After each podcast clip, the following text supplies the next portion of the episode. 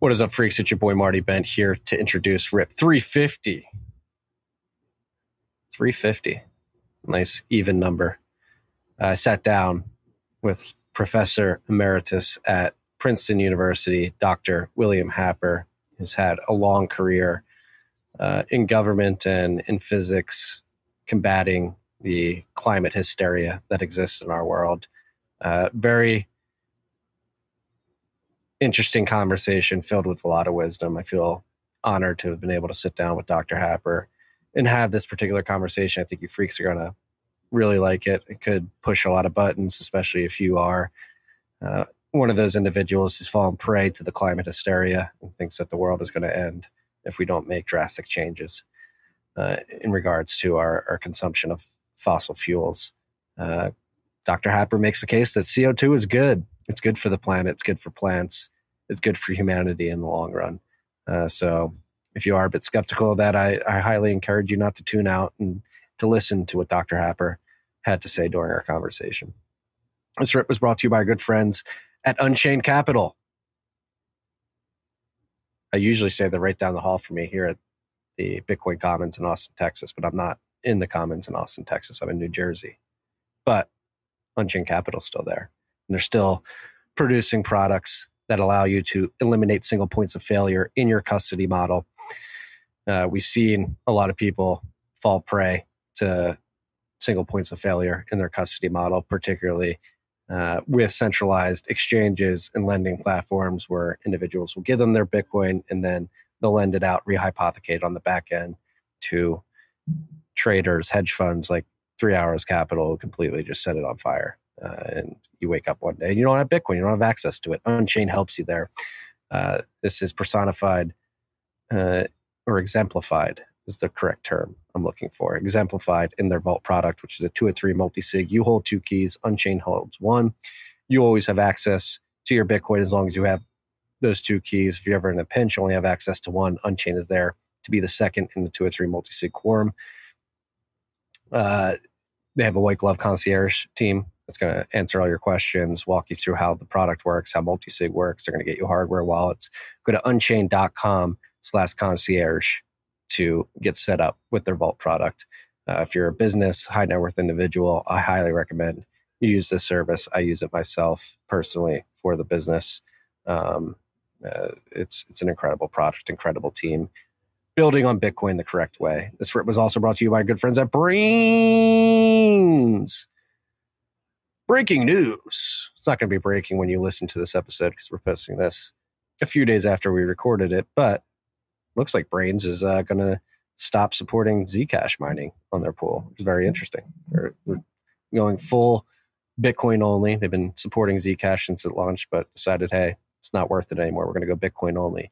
Not only are we going to do that, we're going to continue building uh, tools and firmware for Bitcoin miners so that they can run their operations more efficiently and stack more sats at the end of the day. Did you know that Braiins produces idiot proof firmware? This is their Braiins OS Plus firmware, and it idiot proofs your mining operation because you have if you have ASICs that are compatible with Braiins OS Plus firmware and you download it, you're going to stack more sats. If you don't download it, you're going to stack less sats. And only idiots decide to stack less sats. So idiot proof your mining operation and download Braiins OS Plus firmware Go to Braiins, that's B R A I I N S dot com. Check out the firmware, check out Braiins Insights, check out Braiins Pool, switching from Slush Pool to Braiins Pool at the end of this month. Uh, go check it all out, braiins.com. This rip was also brought to you by our good friends at Hodl Hodl. Hodl Hodl is here to bring you a lending platform.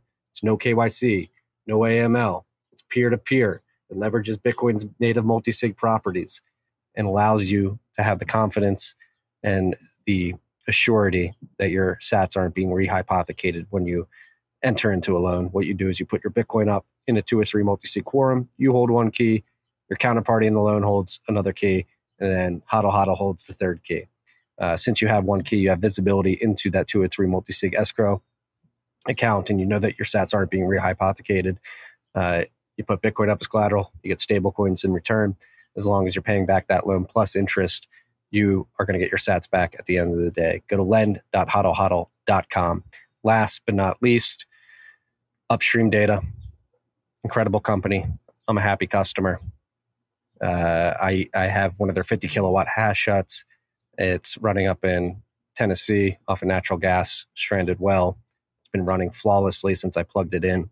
Uh, no downtime outside of oil changes to the generator, uh, and it is exemplary of the quality product that Upstream is putting out there. And they have products for everybody in the mining spectrum, whether you're an at-home miner who's using your uh, electricity that's coming through your house to mine Bitcoin. They have the black box for you. It allows you to put a couple miners in, uh, and it controls sound and heat. Uh, the sound, if you've mined before, can be a bit loud and can put a strain on relationships, marriages. Um, so Upstream has come in, swooped in to save your marriage, save your relationship with the black box. You put the miners in, you close the lid, and the sound gets reduced significantly. On top of that, it controls uh, the heat. It's got good airflow in there, so you're not going to burn out your miners. Uh, if you want to get a black box, if you want to mine at home, use the code FREAKS, F R E A K S. You're going to get 5% off your black box. Uh, if you want to get miners, Upstream is there to help you as well. It can help you acquire miners put in that black box. And then again, with their hash huts, they have a slew of different sizes. I use a 50 kilowatt hash hut. I believe they just released a 180 kilowatt hash hut, and they also have a 900 kilowatt hash hut. So whether you're uh, an individual like myself mining off a small stranded natural gas well or a large oil and gas producer that's using a lot of gas upstream to mine Bitcoin, upstream data is here for you. They'll get you the huts, they'll get you the generators, they'll get you the miners. Go to upstreamdata.ca. If you're in the oil industry, sitting on some fat profits, ASIC prices are pretty low. Could be a good time to diversify into mining. Enjoy this, Red Freaks. Okay.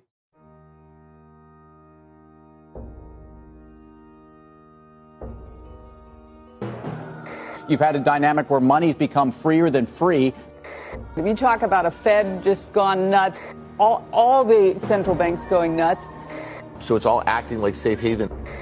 I believe that in a world where central bankers are tripping over themselves to devalue their currency, Bitcoin wins. In the world of fiat currencies, Bitcoin is the victor. I mean, that's part of the bull case for Bitcoin. If you're not paying attention, you probably should be. Probably should be. Dr. Happer, thank you uh, for joining me today. We're both in the great state of New Jersey. Well, thanks very much, Marty. It's a pleasure to chat with you. Well, I'm very excited uh, to be speaking with you because uh, I am not sure if you're aware, but uh, I operate within the Bitcoin space and more particularly Bitcoin mining. And Bitcoin mining has been demonized throughout the years for using too much energy uh, and contributing to what many would deem to be a climate crisis. Uh, and I was introduced to you by uh, somebody that we both know who said, Hey, Marty, you need to talk to Dr. Happer uh, about the quote unquote climate crisis because he's been educating the world to the best of his abilities for, for quite some time now that this may be more of a hysteria instead of a crisis. So I'm extremely happy that you uh, agreed to join me here today to go over this subject because it's been a big one in the space that I operate within. And uh, here at TFTC, we look to combat a lot of these bad narratives that exist out there. So I guess we can just open up the conversation with uh, Is the world currently in a climate crisis? No, Marty, of course, it's not in a climate crisis. it's uh, very similar to the uh, the witch crisis in the 1690s in Salem. You know, it uh, it's a mass hysteria, and uh, they're true believers. Uh, you know, decent people who've been misled, and then they're opportunists. Uh, that's always in the mix of something like this. And uh, but there is no crisis. The climate is uh, doing what it has always done. The climate is always changing. Sometimes it warms a little. Sometimes it cools. Uh, it's true that uh, carbon dioxide, which is emitted by burning fossil fuels, and also we breathe it out. It's true that that is a greenhouse gas, and will cause some warming, but the, it's a quantitative question. The warming will be trivial, it won't matter. And so it will cause very tiny warming. If you double CO2, 100% increase, you only decrease the thermal radiation to space by 1%. And so the Earth knows how to compensate for that. It doesn't have to warm very much to bring solar heating and uh, thermal cooling back into balance, uh, uh, a degree or less is probably all that will happen, which you will hardly notice. Uh, you know, my air conditioner cycles up and down every two degrees in my home. I don't notice it. And so we're certainly not going to notice one degree of warming. And the only thing it's likely to do is make the world a better place than it is today because it will the warming will be mostly at higher latitudes, you know, nearer to the poles. There will be hardly any warming in, in equatorial regions. So they'll stay about the same temperature they already are. And Canada, Siberia will get a little bit warmer. Patagonia will get a little bit warmer. What's wrong with that? well, we're, we're led to believe that that's going to lead to the, the seawaters rising and all the coastal cities are going to flood out. Is this true?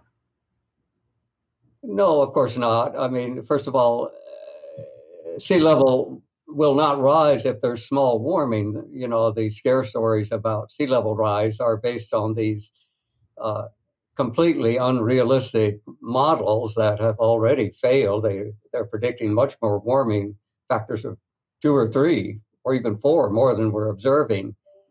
Uh, and so, if the warming is what we're observing. Sea level rise is not going to change much. Sea level has been rising since about 1800 at about the same rate. And uh, most of that is due to the recovery from the little ice age that extended for several centuries from, say, 1400 to 1800 and uh, has nothing to do with burning fossil fuels.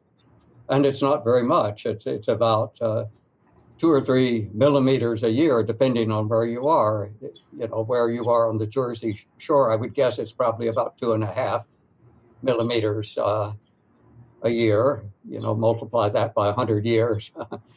what do you get? 25 centimeters, it's less than a foot. So it's, you know, the tide where you are is uh, quite a bit more than one foot, you know, between high tide and low tide. And, you know, if, if that, uh, is going to bother you, you know, you've really uh, been conned into buying, you know, underwater property. yeah, no, I've been coming to this island for I'm 31 years old every year of my life, and just observationally, I haven't noticed anything uh, too right, jarring. Well, well you shouldn't because the effects are so small. They're not changing. There, there is no real acceleration. Sea level rise speeds up and slows down a little bit from time to time decade to decade. And uh, no one quite knows what causes that, but it, it's completely normal. It has nothing to do with mankind. Well, you mentioned well intentioned people who have been misled and opportunists who are taking advantage of these well intentioned people. What are the tactics that are used to mislead? I mean, it seems like m- most of the world now uh, if you pay attention to mainstream media and, and discourse amongst uh, many of my peers, uh, people do honestly believe that we're in a climate crisis and we need to act aggressively and as quickly as possible to reduce our uh, hydrocarbon usage to save the planet. What are the tactics used by the opportunists to, to lead so many people astray? Well, of course, uh, the most uh, uh, effective tactic is repetition and repetition repetition. That was something that, you know, all uh, totalitarian states understand very well. Goebbels used it in Nazi Germany. You know, the Soviets used it in the Soviet Union. Our media uses it in our country, you know, to push, you know, this uh, meme or that, you know, that is a convenient you know, for their masters. yeah, I'm sorry to be so crude, but uh, in, in fact, that's the way it's going. Uh, yeah, no, I mean, it's. So most people uh, can't, you know, there's no way that the average person can uh, really evaluate what's said about climate because they don't have a training in physics. I mean, even the average scientist doesn't know anything about climate. They don't know any more than you do about climate. You know, uh, and it's it's quite complicated. You know, the uh, CO2 is spread between the ground and, you know, 40, 50,000 uh, uh, feet and higher. And uh, it, the temperature varies all over the place between the ground and these altitudes. And, so figuring out what doubling CO2 will do is not straightforward. The average person can't do that. So they have to take the word of some so called expert. But I'm an expert and I can tell you it doesn't do very much. not a big deal. Uh, well, well, doing research for this interview, I was looking up just stories about yourself and watching many presentations you've given throughout the past and looking on Twitter what people have said about you. You've been pretty villainized uh, in the whole conversation around climate change. Uh, so, what is what has your journey been like specifically? Like, how did you come to focus on this problem and combating the misinformation out there? And what's it been like having to put up with everybody who uh, is calling you, um, for lack of a better term, a quack that is misleading people yourself? Well, actually, uh, I got uh, to know a little bit about climate when I headed the Office of Energy Research in the early 90s. I was brought in to direct that office and Department of Energy uh, by Bush Sr. And uh, so I had a big basic research budget, which included a lot of money for climate, but it was also money for high energy physics, money for controlled fusion, for plasma physics, for material science, even for the human genome. And so I uh, wanted to be sure that I understood at least a little bit about all these fields. I hadn't paid much attention to climate before then. And I had people that we supported come in once a week on some field or another and brief me and my associate directors at Department of Energy on the research they were doing that we were paying for. And most of the uh, invitees were absolutely thrilled that some Washington bureaucrat cared what they were doing. You know, they, they spent most of their time worrying about next year's budget, and here's somebody who hands out the money who would like to hear from them. And so uh, that was fun. They they came in. Almost all of them gave very good presentations. It was informal. It was uh, question and answer. So they were frequently interrupted, and they liked that and uh, liked to get into the details. But there was one exception. The exception was the uh, climate community. And uh, the first thing that would happen is when they would get this invitation to come in, uh, I remember one of them told my chief of staff, uh, well, we work for Senator Gore. Uh, you know, you'll have to ask him. I said, well, you better check your contract, uh, you know, for the money. You know, I'm, I signed it, not Senator Gore. And if you want to get put in an application to the senator, that's fine. But if, if you want to get if you want to continue getting money from DOE, you're going to have to come in and brief us like everybody else. so uh, I, I realized then there was something not right about climate science, so-called science, and uh, then these people would come and they would brief me and my co-directors, and the briefings would always be very tense. And if you would ask a question like, you know, how did you calibrate this instrument, which you ask everybody, you know, in the scientific field, how do you measure something? How do you know that it's uh, uh, the instrument is working right? Uh, they would get very defensive. Well, the answer would be, "Why do you want to know? Don't you trust us?" I said, "Oh no, I, I ask everybody, you know, how do you calibrate your intru- instruments? So there, there was this uh, secretive, defensive attitude. And so uh, naturally you begin to think, well, what, what are they hiding? and, uh, well, you know, as soon as uh, uh, the next presidential election came and Clinton and Gore were elected, the first thing Gore did was have me fired, uh, which was okay with me. I was eager to come back to Princeton, and he did me a favor. So I'm grateful to uh, Senator Gore for that. But uh, my new boss, uh, Hazel O'Leary, was uh, surprised she wanted me to stay because I really didn't meddle in the politics. Uh, you know, that was her job, that was uh, Gore's job. But, but I didn't like people meddling in my science either.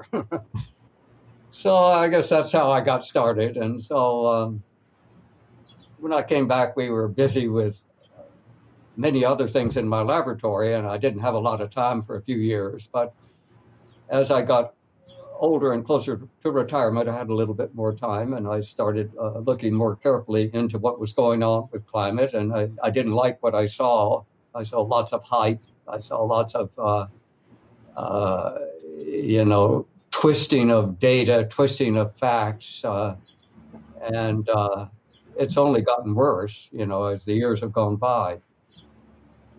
Yeah, no, I've I've had Professor Steve Koonin on the show before, and he dove into the IPCC data and basically explained that people are taking that IPCC data and completely misrepresenting a lot of the conclusions that are in there and just going to the media and going to the public and saying, oh my gosh, there's this crisis. But if anybody took the time to actually dive into the actual research and conclusions, uh, it doesn't really compute with what's being spun out in terms of a narrative in the mainstream media. Well, yeah, Steve Koonin's uh, book, Unsettled, is a very good book, and I highly recommend it if uh, any of your listeners have not read it. Uh, get a copy. Uh, you, you will be surprised at how unsettled climate science really is. And one, one thing that's very clear from the book is there's certainly not a climate emergency, and there's unlikely ever to be a climate emergency. In fact, the only only clear effect you can see from more CO2 is increases in agricultural production, wheat, corn, soybean production is going up, and a very major part of that is coming from more CO2. CO2 is plant food, it's really true. And uh, forestry is the same way. Forests are growing faster than they used to grow. And again, because of more CO2, you can take out factors like fertilizer or rainfall and stuff like that, and there's still this increase of productivity of photosynthetic life on Earth, which is starved for CO2. It needs even more CO2 than we have now. It'd be a good thing if we doubled or tripled or quadrupled CO2 now. It would be no harm to anybody and it'd be an enormous benefit to agriculture and forestry. Yeah, I want to see uh, a world of megafauna again, and uh, we need we need more CO two to make that uh, uh, make that possible. Megaflora. Well, the, the megafauna seem to be a, a, feature of cold climates, of ice ages, and they uh, they don't do nearly as well in interglacials like ours today, when, when things are warmer. So we, we lost most of the North American megafauna and much of megafauna in Asia too after the end of the last ice age. Yeah, I think I confused fauna for flora there. I think I was thinking flora, right? More CO2 would bring. Yeah. Yeah, well, you'll definitely see more flora, especially in arid regions, because uh, perhaps the most important uh, benefit of CO2 to land plants is that it makes them more drought resistant because uh, plants have to breathe in CO2 from the air through little holes in their leaves. And while CO2 is diffusing in through those holes for the plant to use, water vapor is diffusing out at a much higher rate. So plants typically need 100 grams of water to make a gram of carbohydrate, you know, because of these losses through the leaf, transpirational losses. And those are greatly reduced as you increase CO2 because plants are not stupid. They've been around for millions of years and they know that when there's more CO2, you simply grow leaves with less holes in them and then you'll be more resistant to drought because you don't lose as much water. And fewer holes works fine if there's more CO2 because you don't need as many little mouths to suck the CO2 in if there's more of it on the outside. So it's not very complicated and it's uh, very easily observed. You, you look at the greening of the Earth now, which you can see from satellites, much of it is in semi arid regions, you know, the Sahel, Western United States, Western Australia. Yeah. Yeah, but again, they would make you think uh, that the Earth isn't greening. They say we're having desert desertification of of the world play out. We're having uh, the Great Barrier Reef uh, die out, uh, but then when it starts to grow back, like it has in the last four years, and you have a professor in Australia point that out, he immediately gets fired from his university Uh, well, that's right. You're, you're talking about Peter Ridd, who is a real hero. Uh, like me, he's a physicist by training, but he uh, has done a lot of work on the barrier reef because he's got a good quantitative bent. He knows how to measure things and knows how to do statistics right. And I just saw an op ed that uh, he will publish soon, I hope, that uh, this year the uh, coral on the Great Barrier Reef is record high. It's never been higher since records have been kept. They haven't been kept that long, you know, so presumably if we had even longer records, we would have seen higher levels in the past. But since 1984, it's the highest it's ever been. Yeah. Which again is just very perplexing why this narrative is being drilled into people's heads. And I mean, we're seeing the products of the narrative take hold and actually uh, become implemented in policy, particularly around the extraction and use of hydrocarbons. I think a lot of what we're seeing in Western Europe with Germany's problems, uh, they're fading nuclear generation for less uh, reliable wind and solar, and they're depending on natural gas from Russia, which is becoming strained because of the war in Ukraine and the posturing of the West versus Russia. And on top of that, Sri Lanka decided to uh, change up the way that they use hydrocarbon based fertilizers with their crops, and they're going through a terrible collapse in their crop production. Uh, and then here in the US, we have many people in our government beating the drum of the Green New Deal and uh, trying to move the American economy away from hydrocarbons by the end of the decade, which just seems completely asinine. So, as a physicist, to help educate anybody listening to this, how important are hydrocarbons to our our modern lifestyle? Why is there this push to to move us from reliable sources of fuel like hydrocarbons or uranium to less reliable, less more importantly, less dense sources like wind and solar? Well, it, it's uh, ideology again. Uh, I mean, we've had this kind of fanaticism in human history many times. The iconoclasts in Byzantium were sort of like that, you know. And my own ancestral country of Scotland, we had the, you know, the Solemn League and covenant, which was, uh, you know, sort of uh, over the top Puritans and uh, caused a lot of damage. There was a similar movement in England. And so these movements get started, they're uh, quasi religious and uh, the current one we're in, you know, uh, the climate one, uh, it has to have enemies. And uh, so the enemy is fossil fuels. But in fact, fossil fuels have let you and me and the average person in the world live a better life than the kings in the past could live. You know, we our lifespans are tremendously longer. Infant mortality has dropped to practically nothing. Uh, none of that was true uh, before we started using hydrocarbons extensively. So the world runs on energy, and uh, no one has found a better source of energy than oil and coal and natural gas. Perhaps we will find a better source, but it won't be the current generation of wind and solar power, which uh, are uh, not a good solution. You can already see that in Germany. You can see that Texas uh, nearly lost its grid the last big ice storm. And, you know, I think of Texas as a pretty sober state, but they've overbuilt with wind and solar.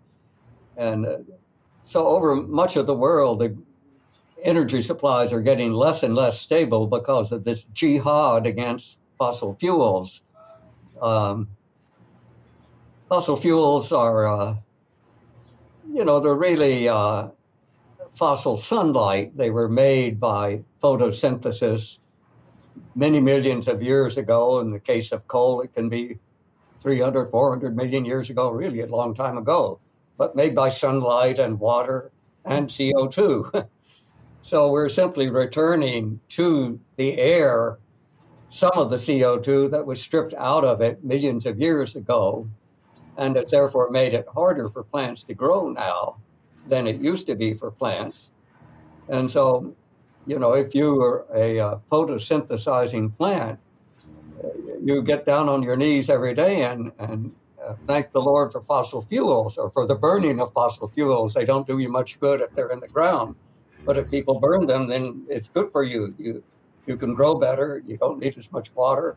Everything about it is good from the point of view of a plant.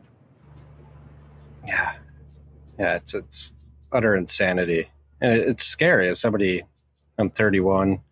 I've got two young sons, and watching all this unfold right in front of me, as you have Joe Biden telling the oil and gas industry that they need to spin up refineries that are going to be shut down within a decade.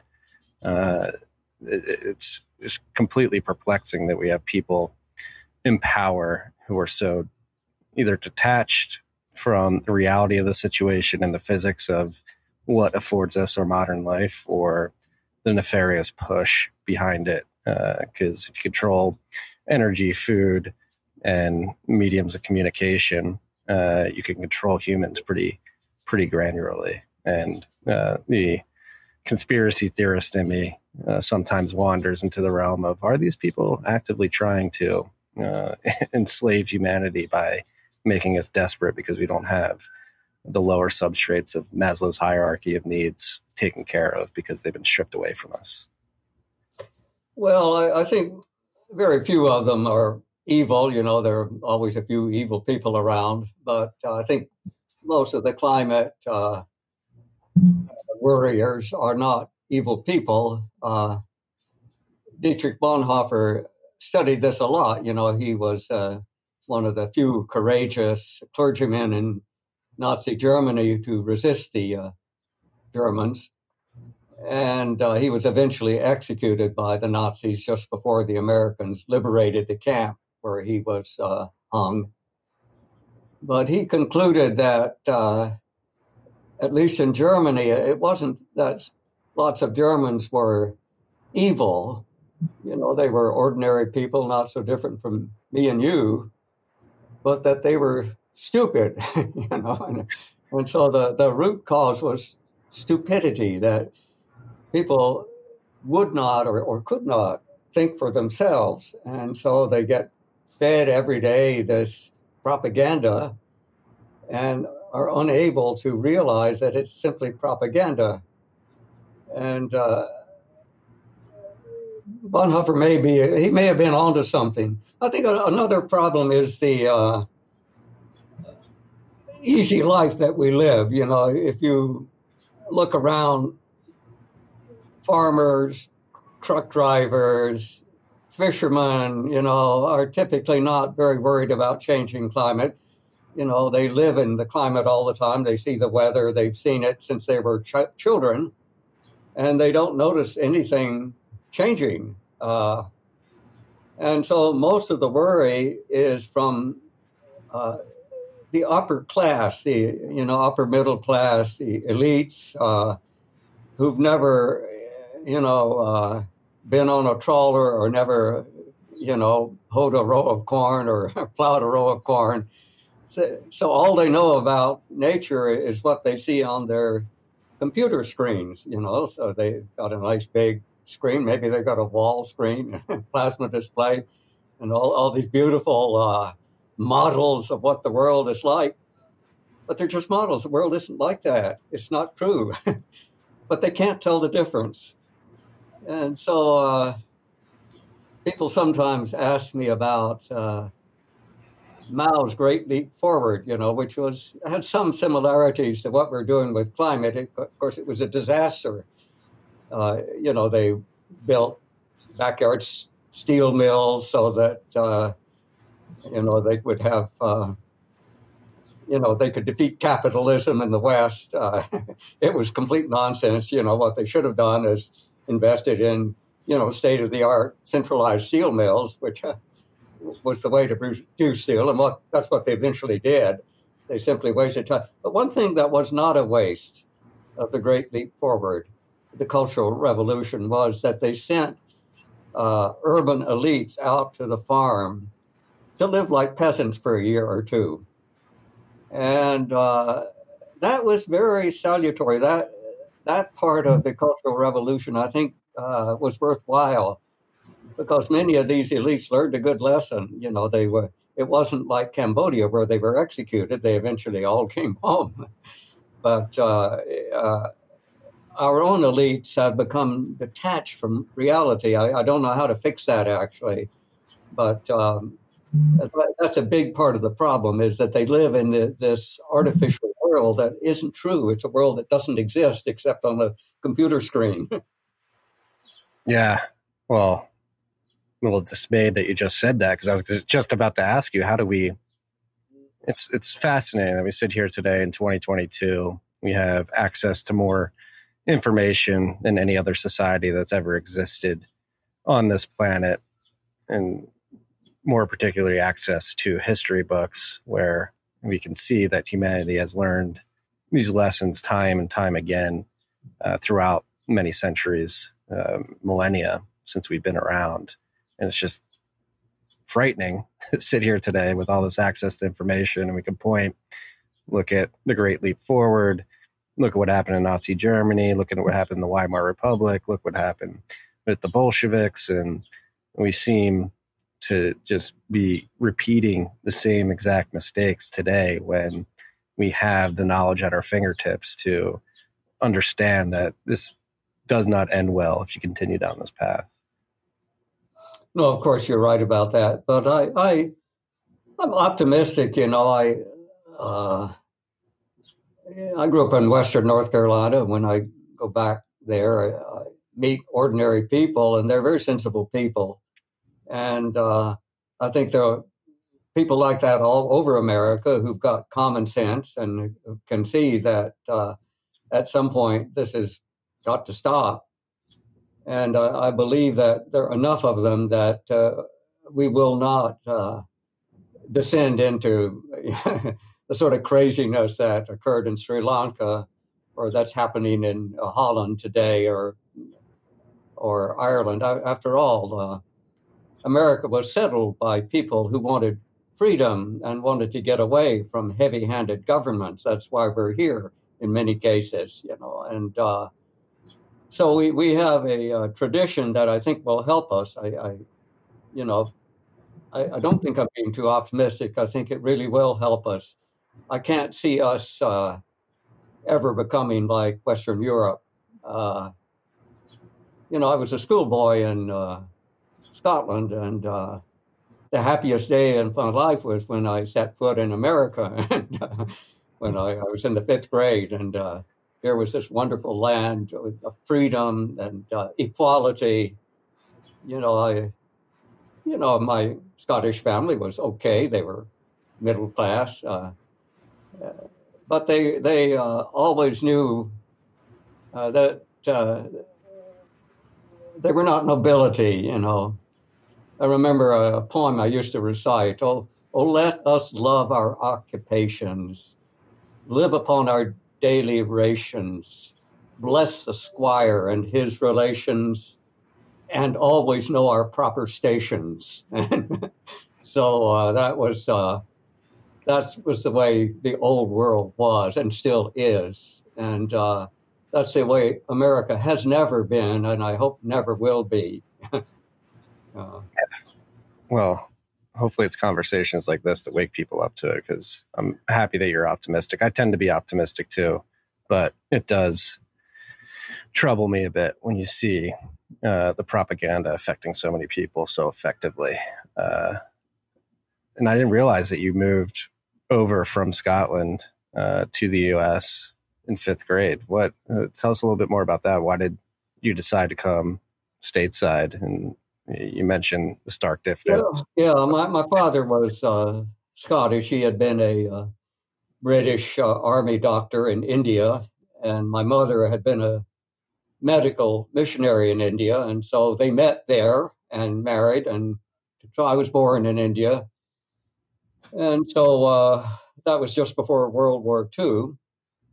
And when the war broke out, uh, the Brits were afraid that uh, the Japanese would soon invade India. They had already took, taken over Singapore, Burma, and uh, you know, they were poised to move into India, and, and my father was sent to the front, and he sent me and my mom home for to America, my American mother, for the duration of the war, and then we went back to India after the war was over.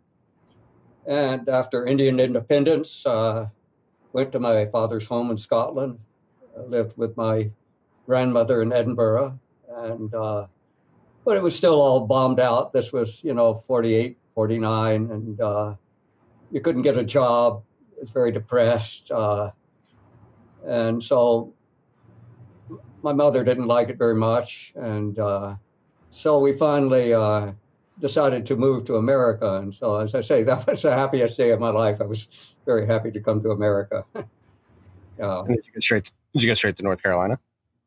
North Carolina. My mom was from North Carolina. Yeah, her family's been there for before the revolution. So, and on one hand, I am an American. The, the other hand, I, am an immigrant. Yeah, mm-hmm. that's fascinating story. Yeah, I've got I've got roots in South Carolina as well. Well, not not as well, but um, in the Carolinas. Mm-hmm. And uh, the Carolinas were always a uh, uh, a, a, place for the common man. You know, they they uh, uh, were less snooty than uh, some of the other colonies. oh yes, certainly. That's uh, yeah, and that's and yeah. So I was born in Philadelphia. I lived in Chicago. I've lived in New York. I lived in Charleston. Now I live in Texas, even though I'm in New Jersey right now. Yeah, it's just uh, having lived in these metropolitan areas uh, all throughout my life. It is uh, fascinating to observe after having uh, moved to more rural areas as well. How how the stark difference between uh, the people who are, are, living in the cities and perceive themselves to be elite and, and the common man. And that's one thing I'm actually very hopeful for. Speaking of optimism, is the reinvigoration of the common man. You mentioned truckers, farmers, ranchers, uh, oil and gas operators. Um, I, I, can really feel the tide beginning to turn in terms of uh, the sentiment uh, of the common man. The people are actually toiling and and building the modern world that we have today. Beginning to say, "Hey, enough is enough. We're we're not going to let you take our farms. We're not going to let you uh, force us to shut down our oil and gas operations. Like we're we're going to stand up and do what's right, which is continue doing what we have been doing for a couple centuries now and uh, live free. It, it, seems like we've reached uh, a far end of the spectrum and the pendulum's about to swing back because, uh, if we're being completely honest, it probably needs to uh, at some point uh, this decade. Yeah, I think the pendulum is will swing back. I, I hope I hope it'll be uh, substantial before I die. I'd like to see it swing back. I feel better about my children and grandchildren if if that happened. Yeah, no, that's. I think uh, I'm not sure how how familiar are you with Bitcoin.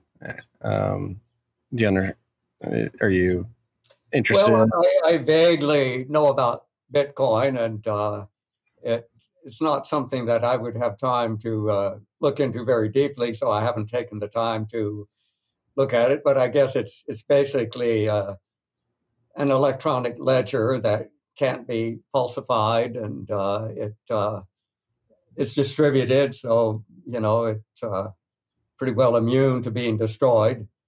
So uh, I'm interested in it, but really that's all the all that it goes. You know, I just don't have time to pay any more attention to it. Maybe I've described it incorrectly, but I think that's roughly right.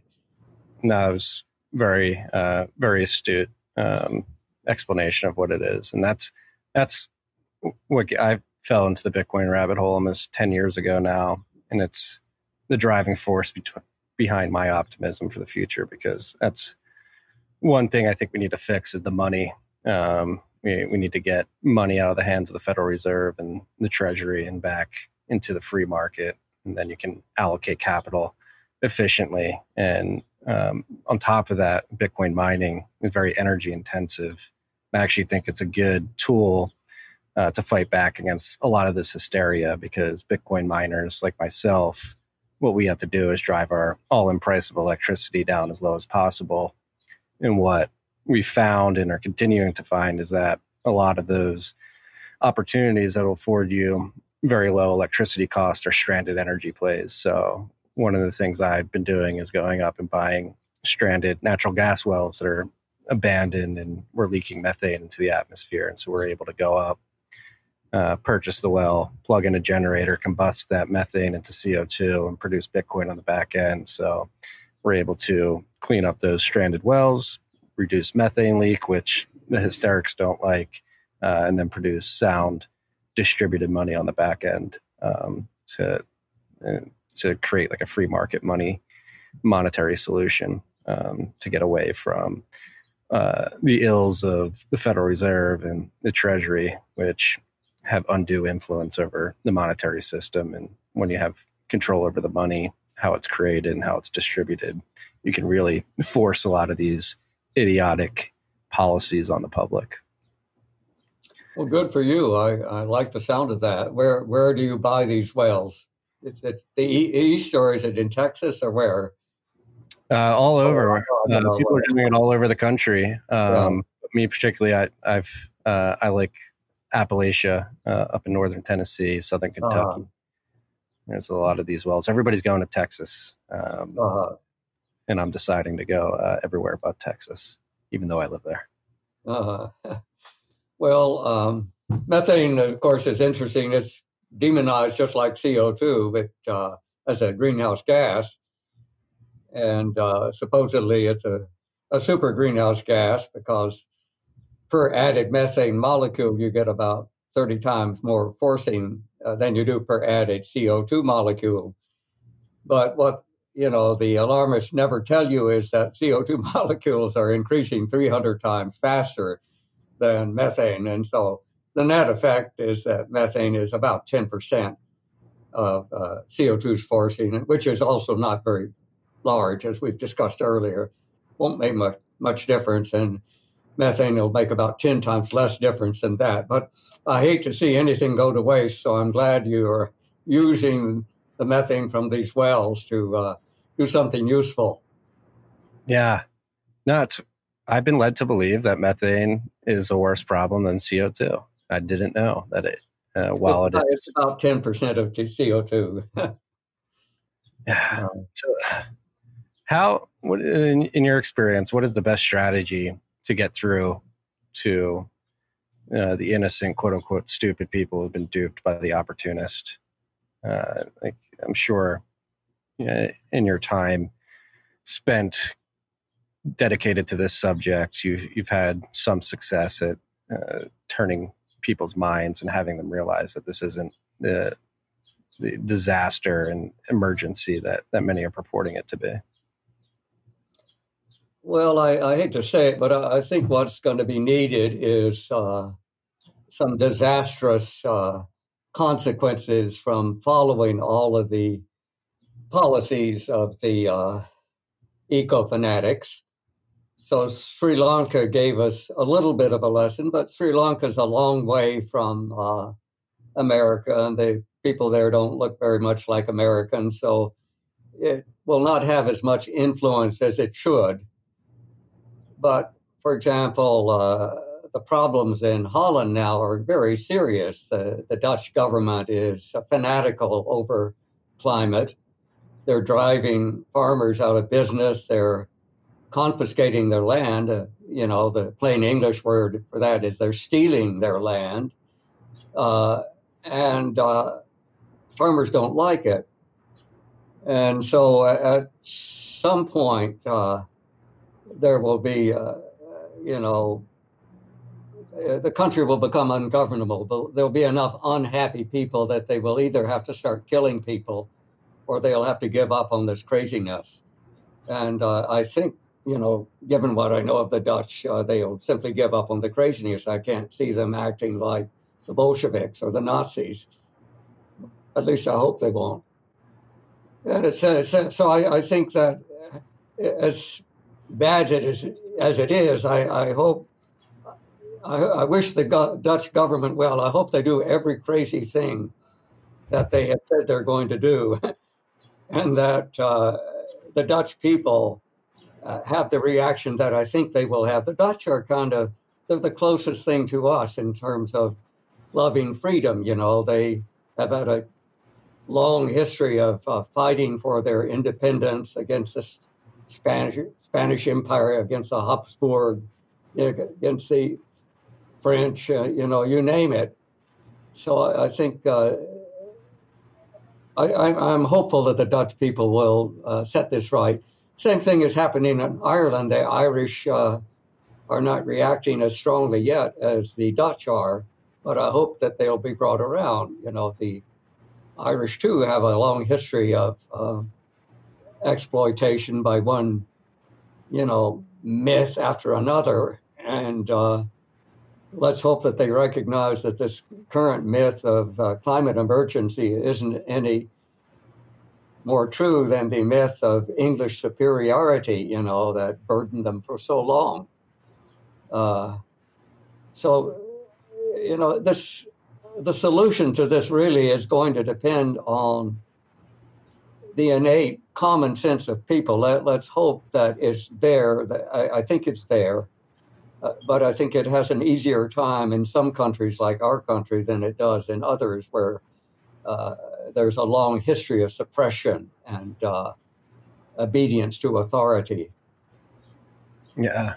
It's even moving to Canada. Canada, Justin Trudeau's government just passed, uh, I don't know if it was a law or a mandate to do exactly what they're doing in Holland, uh, reduce nitrogen emissions by 30% uh, by confiscating farmland and preventing farmers from uh, toiling on that land. It's uh, well, again, it, it's it's crazy because the the issue here is uh, partly methane, which we already talked about, and partly nitrous oxide, which is uh, released by farming, you know, cultivation of fields, cattle, uh, anything that has nitrogenous uh, material. And it, nitrous oxide is about like methane, it's about 10% of CO2. So it's really not an issue. CO2 itself is not an issue. And if you've got something like nitrous oxide, which is 10 times less effect, you know, why are we destroying the lives of farmers? Why are we uh, uh, jeopardizing food security for the world by these crazy actions? I mean, I, I have many good friends in Canada that I respect, most of them recent immigrants. But uh, I will point out that Canada got its start as the uh, refuge of the, uh, the loyalist to the king after the American Revolution. You know, if you had supported the king in the Carolinas, for example, uh, it really wasn't a good idea to remain after the revolution. So you went to Canada. So these are people who've always, uh, at least initially, uh, been willing to accept uh, authority from above rather than uh, uh, manage their own lives uh, the way most Americans who were on the winning side of the American Revolution thought. So, very few Canadians are left from that contingent. So, most are recent immigrants like me. I'm a half immigrant, uh, so they're not uh, uh, they're not guilty of that. But some of them would have been hanged if they hadn't gone to Canada. Should have been yeah. hanged. I think yeah. There's some people here in the green movement that need to be shipped up to Canada. Yeah. yeah. all this insanity on the world.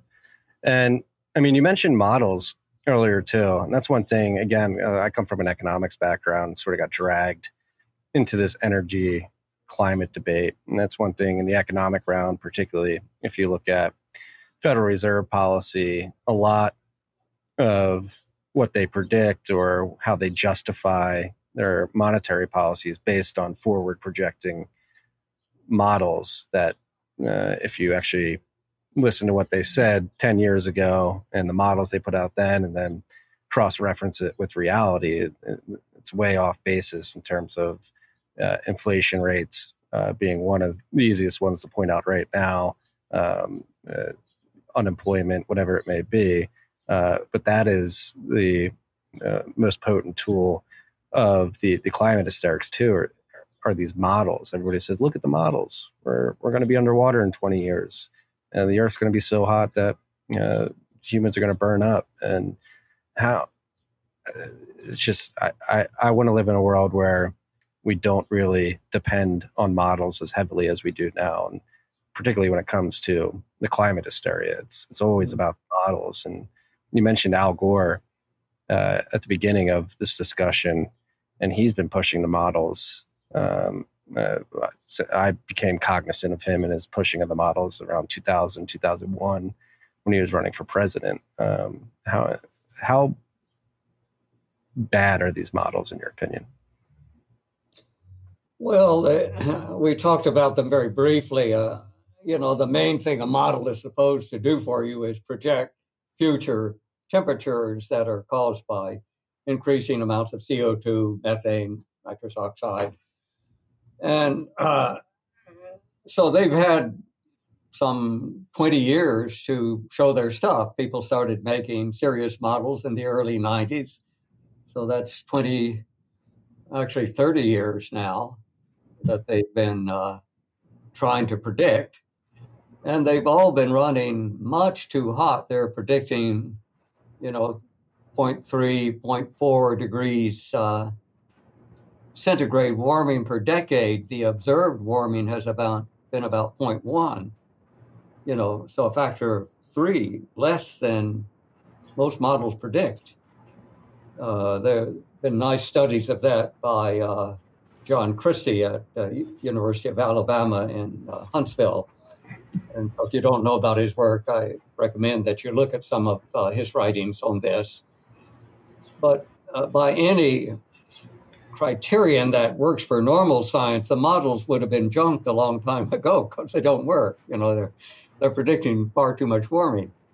You know, if you look at the warming we're seeing, a tenth of a degree per decade, you know, to you know that means by the end of this century, another eight decades, we will have warmed by 0.8 degrees centigrade, which isn't very much, you know. And uh, so there's clearly no emergency. You can tell that by just looking at the facts.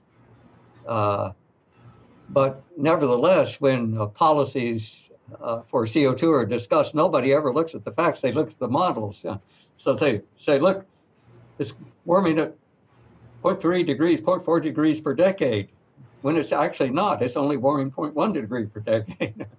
and uh, nobody's quite sure how reliable that is because it's very, very hard to measure temperatures for the whole Earth. These are temperature anomalies, they're not actually the temperature. So they, they're very complicated averages that are subject to lots of mischief. Almost all of it is designed to try and make the warming look faster than it is. Uh, so uh, but the fact, even with all of that folded in, there, there's nothing alarming in what we're observing in sea level rise. There's nothing unusual. It's about the same as it's always been. The warming now is not much different from the warming from the year 1900 to the year uh, 1940. There was a warming similar to this one then. Um, you know, glaciers, yeah, people talk about receding glaciers. Glaciers started to melt. Uh, around 1800. You know, that uh, is very clear in Alaska. If you get a chance, to visit Alaska, you'll learn a lot about glacial melting. But most of the glaciers in Alaska were melted before 1870, you know, so long before there was much CO2 in, in the atmosphere. And so whatever was causing them to melt, it's very interesting, but it had nothing to do with CO2 because there wasn't any CO2 added to speak of at that time. So there, there's there's been a whole uh, myth built up. I mean, we've done this before. For example, uh, uh, there was this uh, craze over eugenics in the late 1800s and early 1900s in America and Britain. You know that the uh, good old Anglo-Saxon race was being destroyed by all of these low IQ Italians and East European Jews and Chinese, all of Indians. they're clearly low IQ, and uh, you can prove that because you give them a English test and they don't score very well on it. Of course, they can't read English. so it was complete nonsense. It was all fabricated, you know. But they had scientific journals. It looked very, uh, very scientific. You know, all of the uh, university presidents were behind it: Princeton, Harvard, Stanford. Uh, Alexander Graham Bell was a big eugenicist.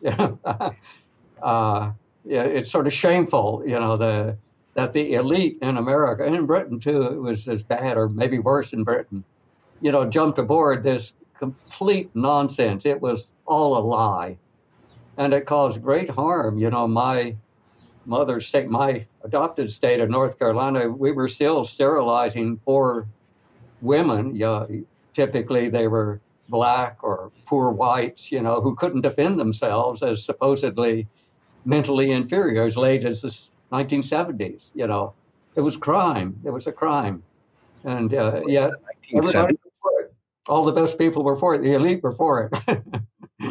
yeah. So much for the elite. Yeah.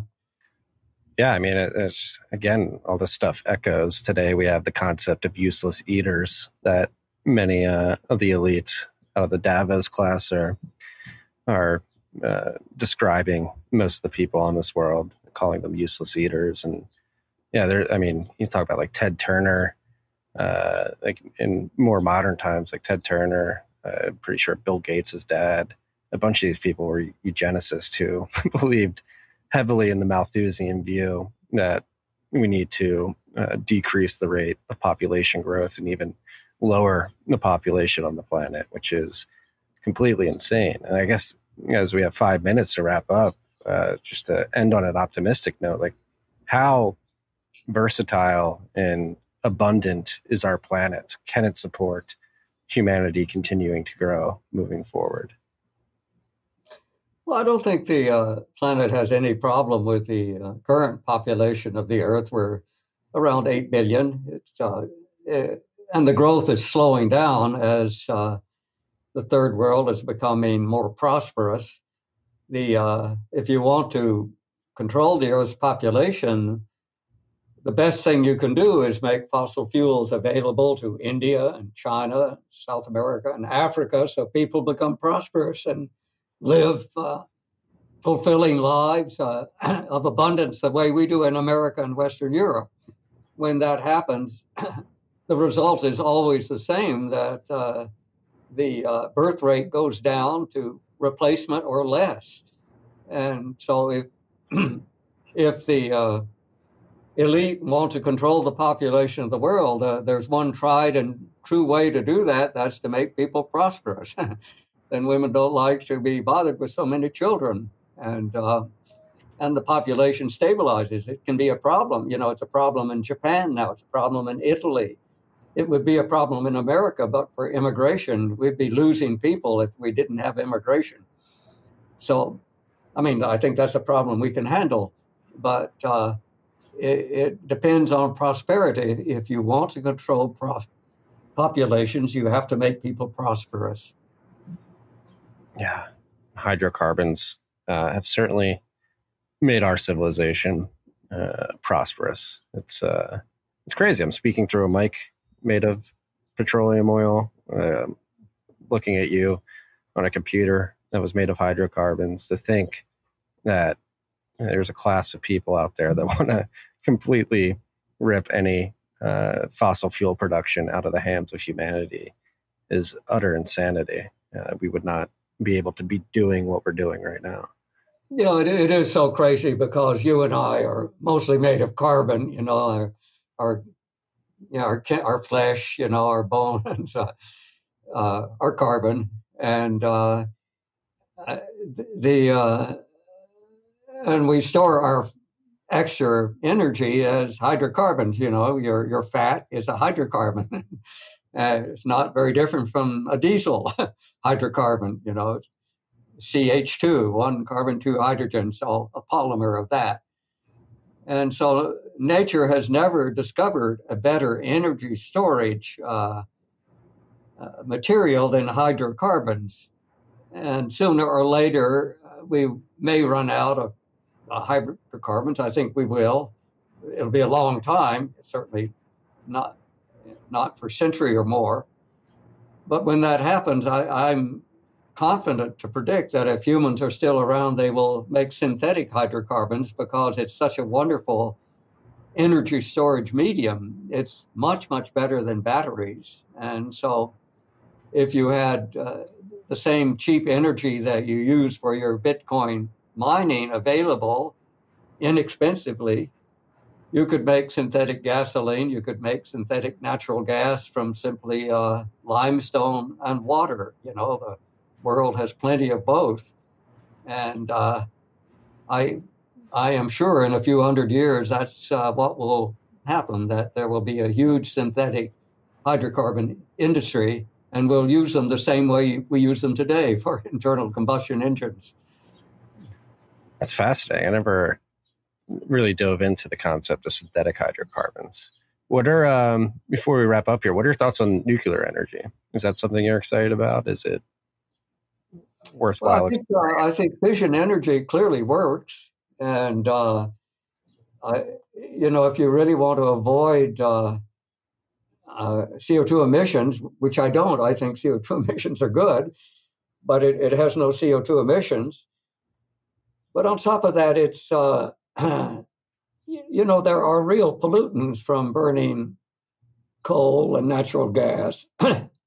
you can control them, but you know, coal typically has fair amount of sulfur, which you don't want spewing into the air. It has heavy metals. Uh, it usually has a little bit of mercury, for example. And so you need to get rid of all of those things, which you can do, and that is done in modern coal plants. But nuclear power emits essentially none of those because it's uh, so carefully controlled, the entire fuel cycle, that it's probably the least polluting of any source of energy on Earth today. You know, the only thing that comes out of a nuclear plant is waste heat from uh, the cooling water. You still have to run a heat engine. And so that means you waste yeah, a fair amount of heat. Uh, one problem with nuclear power is it's you know, not as hot as you would like, and new generations of nuclear reactors may be able to get around that so we can convert more of the heat into useful electrical energy. But I'm, I'm pro nuclear. You know, I, I, I, think it has a future and it will come back. Yeah, I agree. I think Germany is learning uh, the hard lesson of decommissioning nuclear power plants in favor of wind as we speak. Well, we're at the top of the hour, hour here, Dr. Happer. Uh, I really appreciate your time and the work that you've done throughout the many decades that you've been focused on this issue. And um, thank you for joining us and opening up about your personal story and, and your thoughts on all of this. I think what you're doing is extremely important, and hopefully, this message gets out uh, to uh, some of the innocent people who have been duped by the opportunist out there. Thanks very much. Uh, it was lots of fun talking to you. Good luck to you and all your friends. Thank you. Appreciate it. Hope you have a great rest of your day. That's all we got today, freaks. Peace and love. Okay. Bye bye.